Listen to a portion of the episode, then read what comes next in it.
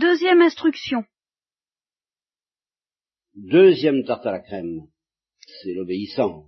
C'est l'obéissance. Alors là encore, c'est peut-être l'obéissance le domaine où il faut le plus apprendre à distinguer l'obéissance nécessaire, parce qu'il faut quand même que le bien commun soit sauvegardé. Alors bon, euh, on est bien obligé d'empêcher les enfants de jouer avec les allumettes, etc., etc. Et là, on n'a pas à se demander quelle est la portée métaphysique de ce qu'on fait.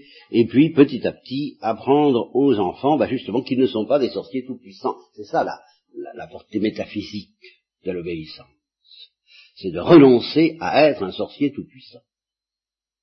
Et si on n'est pas un sorcier tout-puissant, si on n'est pas un sorcier tout-puissant, alors c'est là où nous, chrétiens, et euh, en général tous ceux qui ont une religion quelconque, même les païens, sont beaucoup mieux placés que la société décadente dans laquelle nous sommes.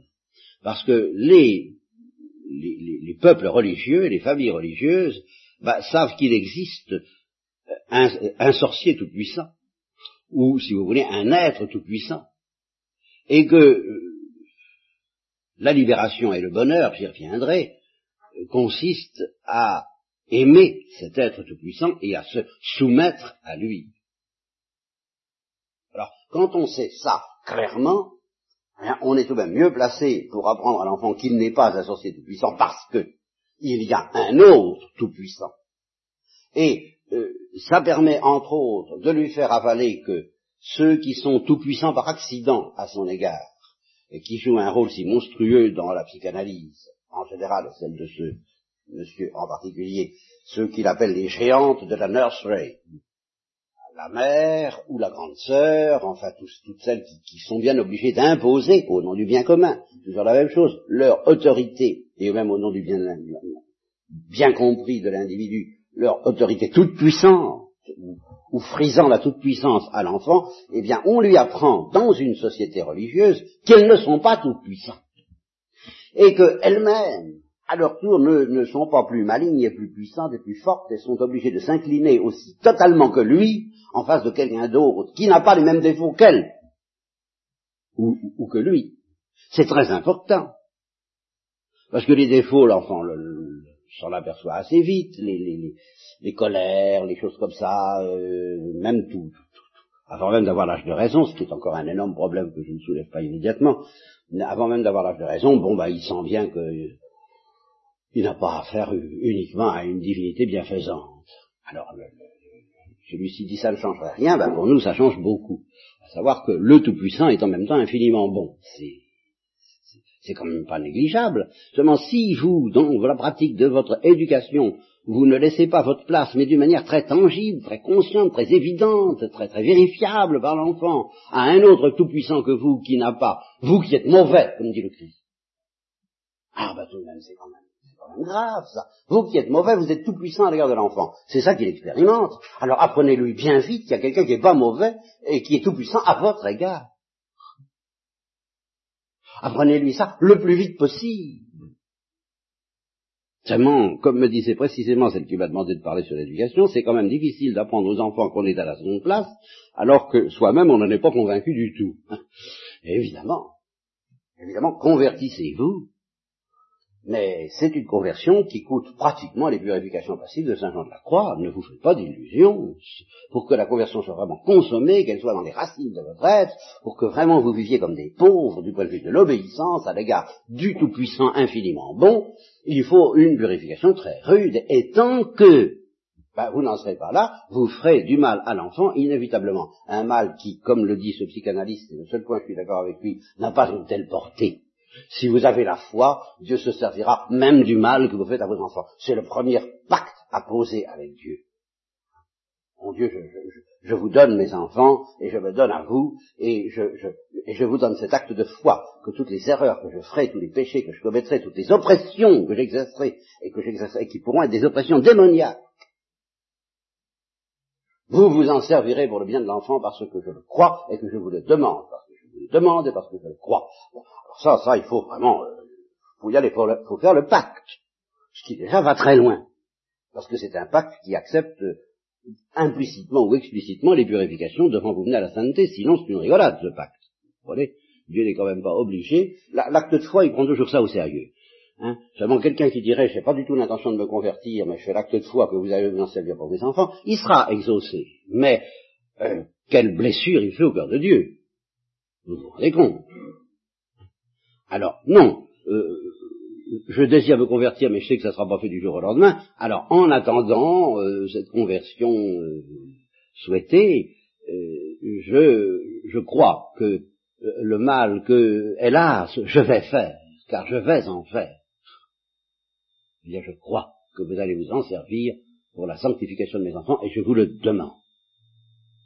Ceci dit, ben, ce mal, il faut le réduire euh, autant que possible, et euh, donc le plus vite possible, manifester, mais manifester parce que c'est vrai, et non pas parce que vous le dites, mais manifester parce que ça vous entre dedans, dedans, à vous aussi, que euh, vous n'êtes pas un sorcier tout-puissant et que vous, et, et, et, de la seule façon qui soit vivable pour accepter cette vérité, j'y reviendrai, euh, c'est à savoir que vous êtes sous la dépendance euh, volontaire et voulue et aimée et béatifiante, notion complètement étrangère à la psychanalyse, alors celle-là, euh, d'un sorcier tout-puissant infiniment bon.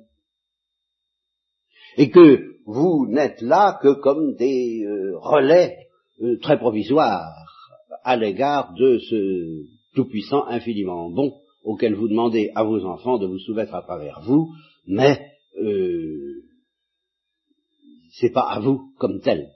Et il est certain qu'il faut être très alerté au sujet de la tentation presque irrésistible que constitue euh, la toute-puissance de fait que vous exercez à l'égard de vos enfants. Ça, c'est une tentation à laquelle j'ai pratiquement vu personne échapper, ne pas succomber, plus ou moins, spécialement, je dois le dire, du côté des mères. Euh, c'est inconscient, c'est inconscient, mais elles ont un mal de chien à elles s'en doutent pas, elles s'en aperçoivent pas, voulant le bien de l'enfant, elles ne se rendent pas compte qu'elles veulent le bien de leur chose. Tu vois, ça, Yves Cabillac l'a dénoncé, et je suis de reconnaître qu'il n'a pas tort, c'est leur chose, c'est plus fort Et quand justement arrive la crise de l'adolescence où l'enfant s'affranchit, c'est un drame très difficile parce que parce que c'est toujours la même chose, elles, elles vont euh, réagir dans les meilleurs cas par des compromis, par des négociations, par des abandons de territoire, et pas du tout par des dons. Fait de donner. Et je raconte toujours, toujours, euh, que, que c'en est effectivement une de mes tartes à la crème, l'histoire de, de, de, ma mère, qui n'a pas du tout échappé à ce, cette tentation, et mais, mais qui était complètement impuissante. Enfin, c'est un garçon comme moi, elle était complètement impuissante. Bon, à partir d'un certain âge, du moins. Encore qu'elle se rattrapait également, euh, c'est plus fort qu'elle, sur tous mes bérets et autres accessoires que je perdais avec, avec une régularité remarquable.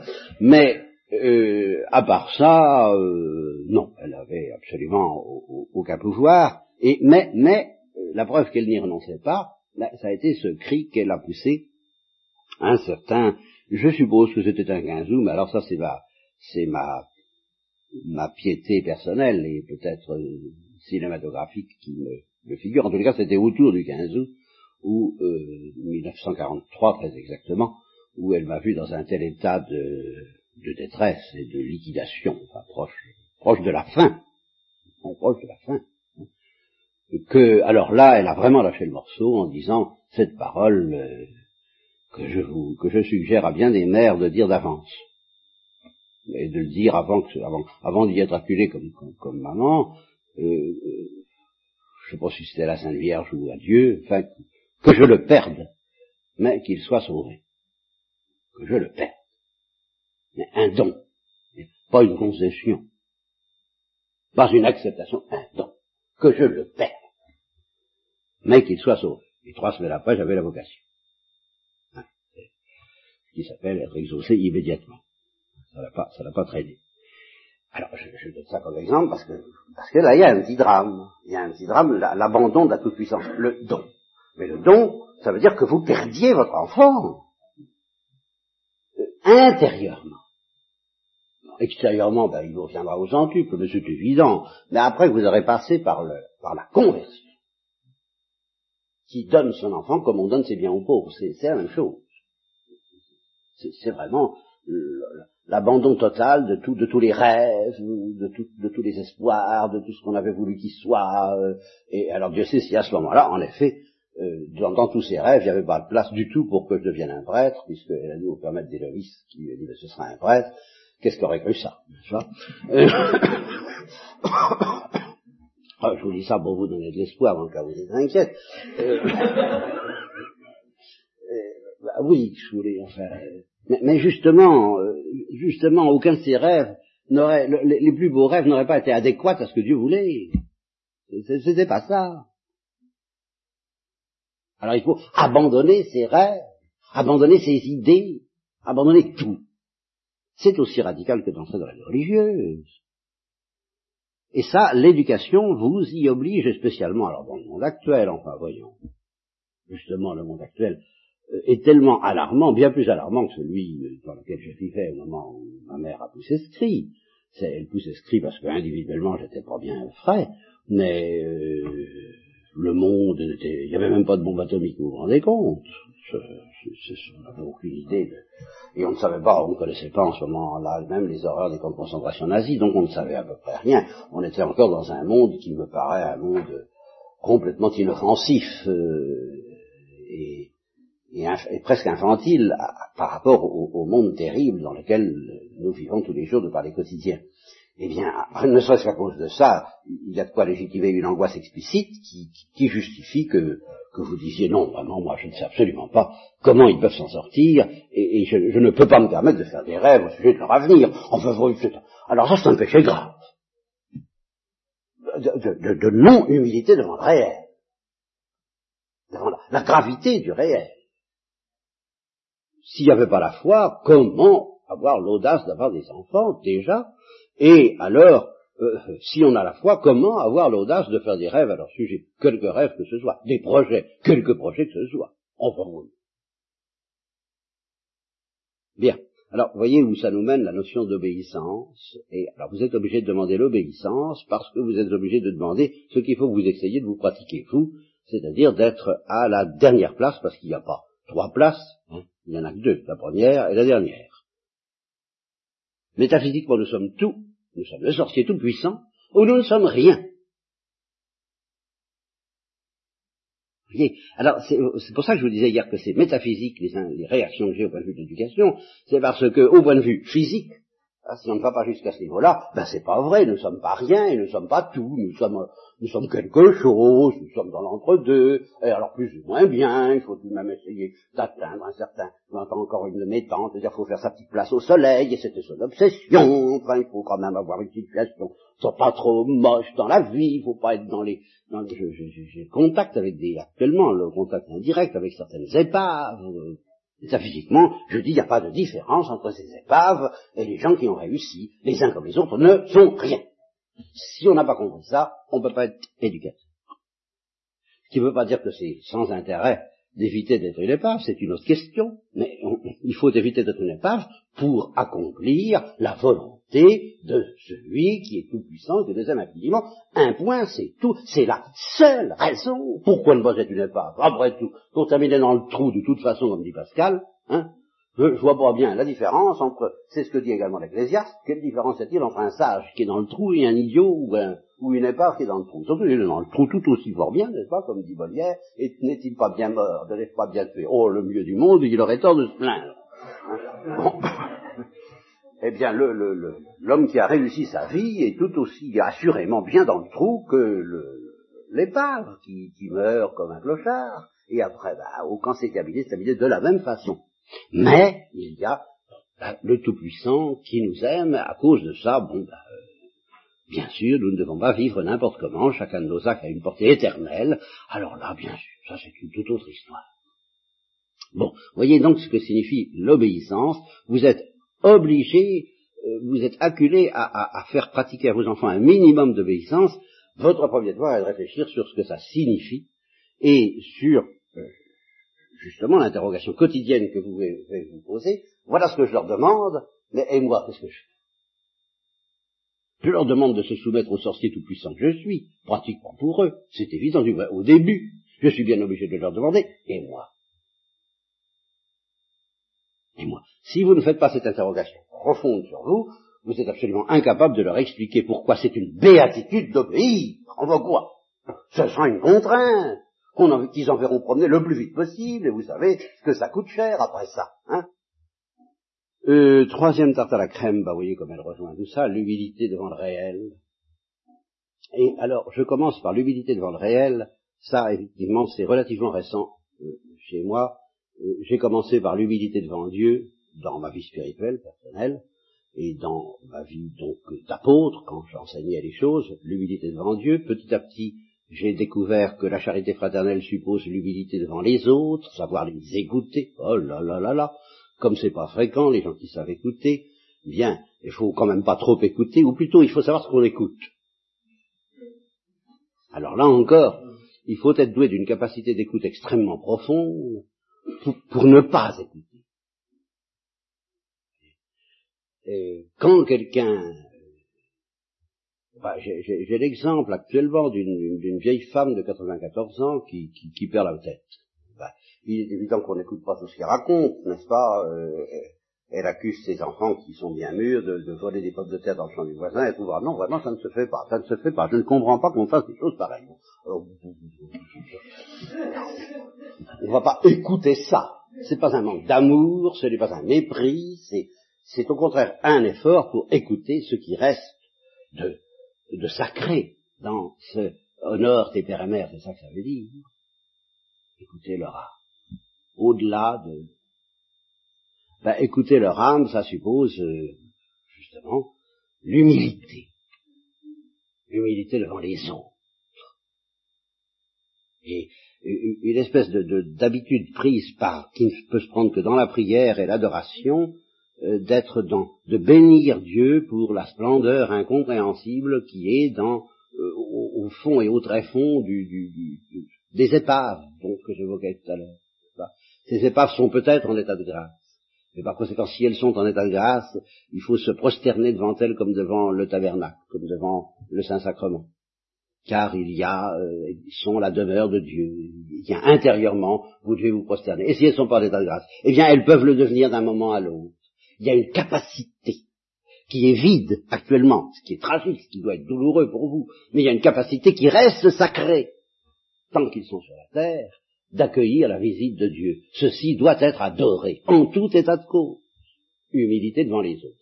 Seulement, je m'aperçois de plus en plus que pour euh, apprendre ça aux enfants, qui est très calé, très métaphysique et très religieux, encore que euh, j'y reviendrai, je vous parlerai de la, vie, la prière contemplative des enfants d'après euh, l'Institut de Drame de Vie, qui, que vous c'est dire quelque chose, mais c'est en tous les cas indissociable, je ne sais pas quelle est la priorité, mais ces deux humilités, là l'humilité devant Dieu, l'humilité devant l'autre, devant les autres, est indissociable d'une troisième humilité qu'on néglige beaucoup trop, et que j'appelle l'humilité devant le réel.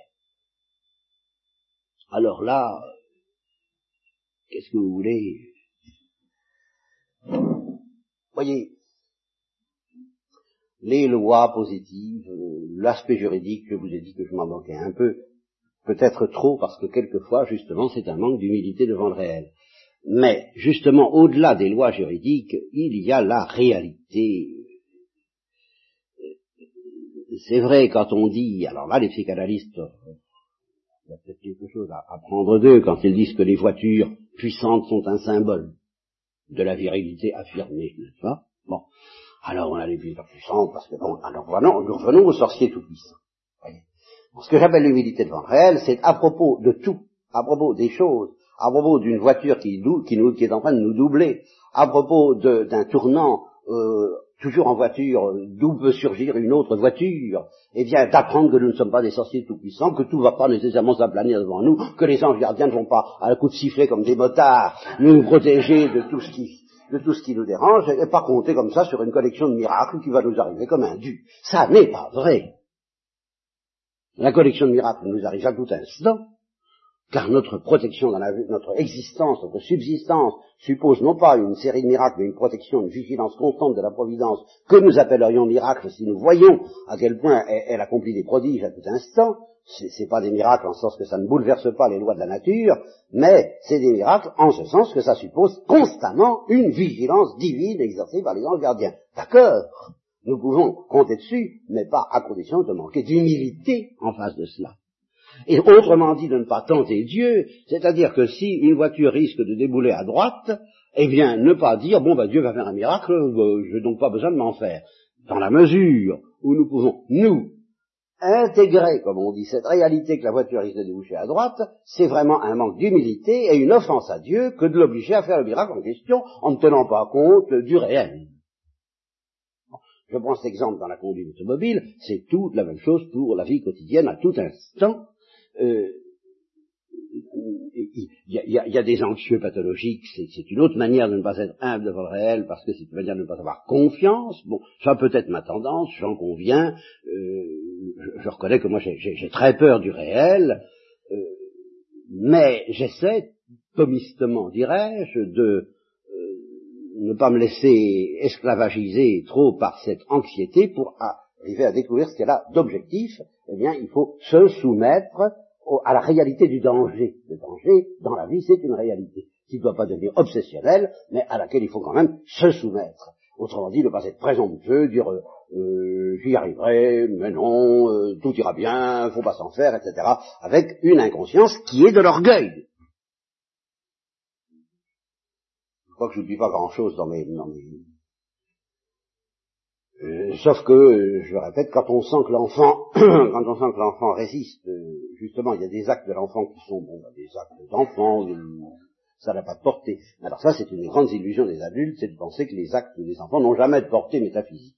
Là encore, faut avoir l'œil, parce que quelquefois, le refus d'obéir à Dieu, le refus de respecter l'autre, le refus de se soumettre au réel, j'entends encore l'affirmation délicieuse d'un des vôtres me disant je suis plus fort que toi. Hein bon. Euh, bon, il avait quatre ans. Alors, eh bien, euh, ça peut être considéré comme bénin, comme sans intérêt. C'est encore un peu le sorcier tout puissant. Vous voyez, ça, c'est bien. Eh bien, il y a des fois où il faut se battre, et il y a des fois où il ne faut pas se battre. Et voilà c'est la première chose à demander. Quand est-ce qu'il faut, qu'il faut se battre et quand est-ce qu'il ne le faut point? Comme M. Jourdain voulait l'almanach, pour savoir quand il y avait la lune et quand il n'y en avait point.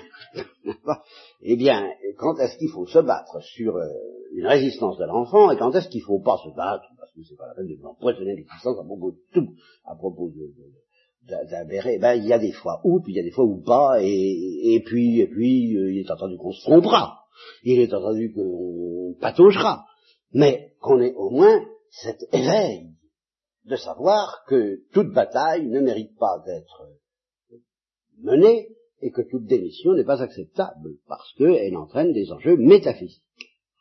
Priez et vous recevrez, demandez et vous recevrez. Bien. Et alors, ce que je voudrais, c'est synthétiser un peu tout ça, car tout ce que je vous ai dit ce matin, on pourrait me faire le reproche que c'est entièrement négatif. Nous ne sommes pas, euh, rien n'est à toi, tu n'es pas à la première place, tu dois te soumettre au réel. Voulez-vous me dire par quel biais, par quel bout, tout ce que je viens de dire là peut apparaître comme une source de bonheur? Alors évidemment, on se rattrapera par le surnaturel plus tard, euh, le Christ, etc. Oui, mais je voudrais justement éviter cette, euh, cette perspective qui, couronne les, les grandes vérités naturelles et religieuses, déjà religieuses, car il y a une religion naturelle et la religion chrétienne ne fait que la dépasser, mais elle ne l'abolit pas. La grâce ne détruit pas la nature. Euh, les vérités naturelles, où est le bonheur naturel qu'il y a à reconnaître qu'on n'est pas un sorcier tout-puissant? En fin de compte, ça revient à ça. Alors que, pour les psychanalystes, et je résume un peu toute la philosophie de la psychanalyse, même chez Freud, telle que je l'ai évoquée hier, on peut la résumer ainsi, euh, au-delà de tous nos drames conscients, il y a un drame inconscient plus terrible que tous les drames conscients que nous pouvons connaître dans la vie. Au fond, c'est ça leur grande idée. C'est pour ça que l'inconscient est si important, c'est pas parce que c'est l'inconscient hein, qu'on on va avoir le plaisir d'être un psychologue qui examine les choses inconscientes. Non, c'est parce que c'est dramatique.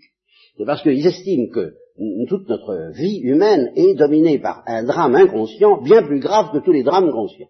Ce drame inconscient, Freud l'a décrit à sa sauce, celui-ci l'a décrit à une autre. De toute façon, c'est un drame qui remonte à la toute petite enfance. Euh, c'est soit la sortie du sein de la mère, soit l'affrontement avec les parents euh, dès le début, tel que le décrit Freud. Mais de toute façon, pour les psychanalystes, ce drame est plus grave que tout y compris la mort, y compris la mort. Eh bien, qu'est-ce qui va moi, tout ce que je dis dans, l'éducation, c'est bon, bah, il faut accepter les données de ce que les psychanalystes appellent un drame. Donc tout ce que je vous ai dit est apparemment négatif. Accepter ce qui constitue aux yeux des psychanalystes le pire drame de l'existence humaine. Ah, vous voyez ça. Alors, la réflexion à laquelle je suis arrivé cette nuit, en pensant à vous et à ce que je devais vous dire, euh, euh, va vous paraître assez inattendu. Il va falloir, il faudrait, je vais essayer ce soir de devoir l'expliquer un peu plus. C'est embêtant parce que comme c'est vraiment alors métaphysique et philosophique et, que je serais peut-être un peu en état de fatigue, je ne sais pas si j'y arriverai je, je résumerai le, but de l'éducation en disant il faut apprendre aux enfants et à tous les tous ceux qui sont à éduquer, y compris moi par, rapport à vous, les psychothérapeutes par rapport à leur patience, si c'était des psychothérapeutes dignes de ce nom, il faut leur apprendre à désirer un bien. Ça a l'air idiot, hein alors, je vous dis tout de suite à quoi ça s'oppose pour que vous vous rendiez compte que c'est pas si simple que ça en a l'air. Euh, d'abord, ça s'oppose à l'amour oblatif. Ah, ça s'oppose, mais d'une manière très particulière. La théologie chrétienne enseigne que nous devons pratiquer la foi, l'espérance et la charité, et que la charité est un amour oblatif et désintéressé, tandis que l'espérance n'est pas un amour oblatif et désintéressé, c'est un amour intéressé, et cependant surnaturel, c'est une vertu, et il n'y a aucun conflit, pas l'ombre d'un conflit entre l'espérance qui convoite la béatitude et la charité qui traite Dieu comme un ami et se livre à lui en tout désintéressement. La charité dépasse l'espérance, elle est plus belle que l'espérance, elle ne contredit pas, elle ne contrarie pas l'espérance, et l'espérance ne contrarie pas du tout la charité. Elles s'entendent fort bien. Donc il peut, il y a, ça doit nous donner à soupçonner qu'il y a une manière de convoiter qui ne s'oppose pas au désintéressement, et il y a un désintéressement, le désintéressement de la charité, qui ne s'oppose pas du tout à une vraie convoitise. Eh bien, le but de l'éducation, avant d'apprendre aux enfants le désintéressement, ce qui est très calé, ce qui est l'œuvre de la grâce, dont vous serez l'instrument, enfin, euh, c'est le sommet, eh bien, déjà apprendre à convoiter d'une manière telle que, en effet, ce soit une porte ouverte à l'oblation et non pas une porte fermée à l'oblation. À convoiter comme il faut. Voilà. C'est ce que j'appelle désirer un bien. À quoi ça s'oppose Eh bien, ça s'oppose, par exemple, à toute la conception freudienne, entre autres, du désir et de la pulsion. Car toute cette conception-là, et puis toute la conception que nous avons même avant d'être freudiens, c'est que désirer, ça veut dire désirer annexer. Alors là, patatras, toute la vaisselle est par terre. Désirer annexer un bien, ce n'est pas désirer un bien. Ah, alors là, on entre dans la métaphysique. Mais je vous assure que l'éducation se joue autour de la lucidité que vous aurez autour de ces affaires-là. Désirer annexer un bien, ça veut pas dire du tout désirer le bien, ça veut dire vous désirez vous-même dans un certain état euh, de décharge, diront les psychanalystes. Et c'est pour ça que le bien n'a aucune espèce d'importance chez les psychanalystes. Vous ne pouvez pas vous décharger sur un, objet, bon, vous allez en prendre un autre, il faut que ça se décharge quelque part, quoi. Voilà. Hein. c'est la poubelle. La relation objectale, telle que je comprends la psychanalyse, c'est la poubelle. On, a une charge, elle, est, gênante, euh, il faut qu'elle se soulage. Voyez-vous, le plaisir est un soulagement. Il faut se soulager. À la limite, vous voyez, c'est tout, tout plaisir est analogue à celui qu'on évoque dans la langue courante quand on dit qu'on éprouve le besoin de se soulager. Vous voyez? si justement la réalité extérieure ne doit rien nous offrir autre que la possibilité, l'occasion de se soulager, eh ben, qu'est-ce qu'elle nous apporte avec ça? Rien. vous voyez, désirer un bien, c'est tout autre chose.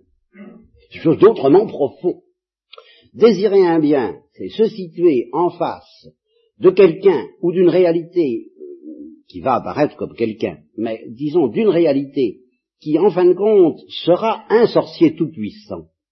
Mais alors, ce sorcier tout-puissant autre que nous, en quoi nous sommes tout de même supérieurs à l'enfant dans le sein de sa mère qui ne sait pas distinguer entre lui et l'autre, et l'animal qui ne le sait guère non plus en fin de compte, c'est tout de même la grandeur de l'intelligence humaine, et je ne vois pas pourquoi ce serait considéré comme le pire des malheurs que d'être capable de distinguer entre moi et l'autre, mais cet autre, cet autre, cette réalité extérieure, qui va justement se définir comme étant le sorcier tout-puissant que je ne suis pas, ce qu'il faut, et c'est la vérité, mais nous avons besoin d'être guéris pour cela de nos péchés, c'est qu'elle nous apparaisse comme un bien désirable. Désirer le sorcier tout-puissant, ça n'est pas désirer en faire son esclave, et s'il résiste, le considérer comme un ennemi, c'est c'est pas non plus considéré encore comme un ami, ça c'est trop élaboré, eh ben c'est considéré comme un bien.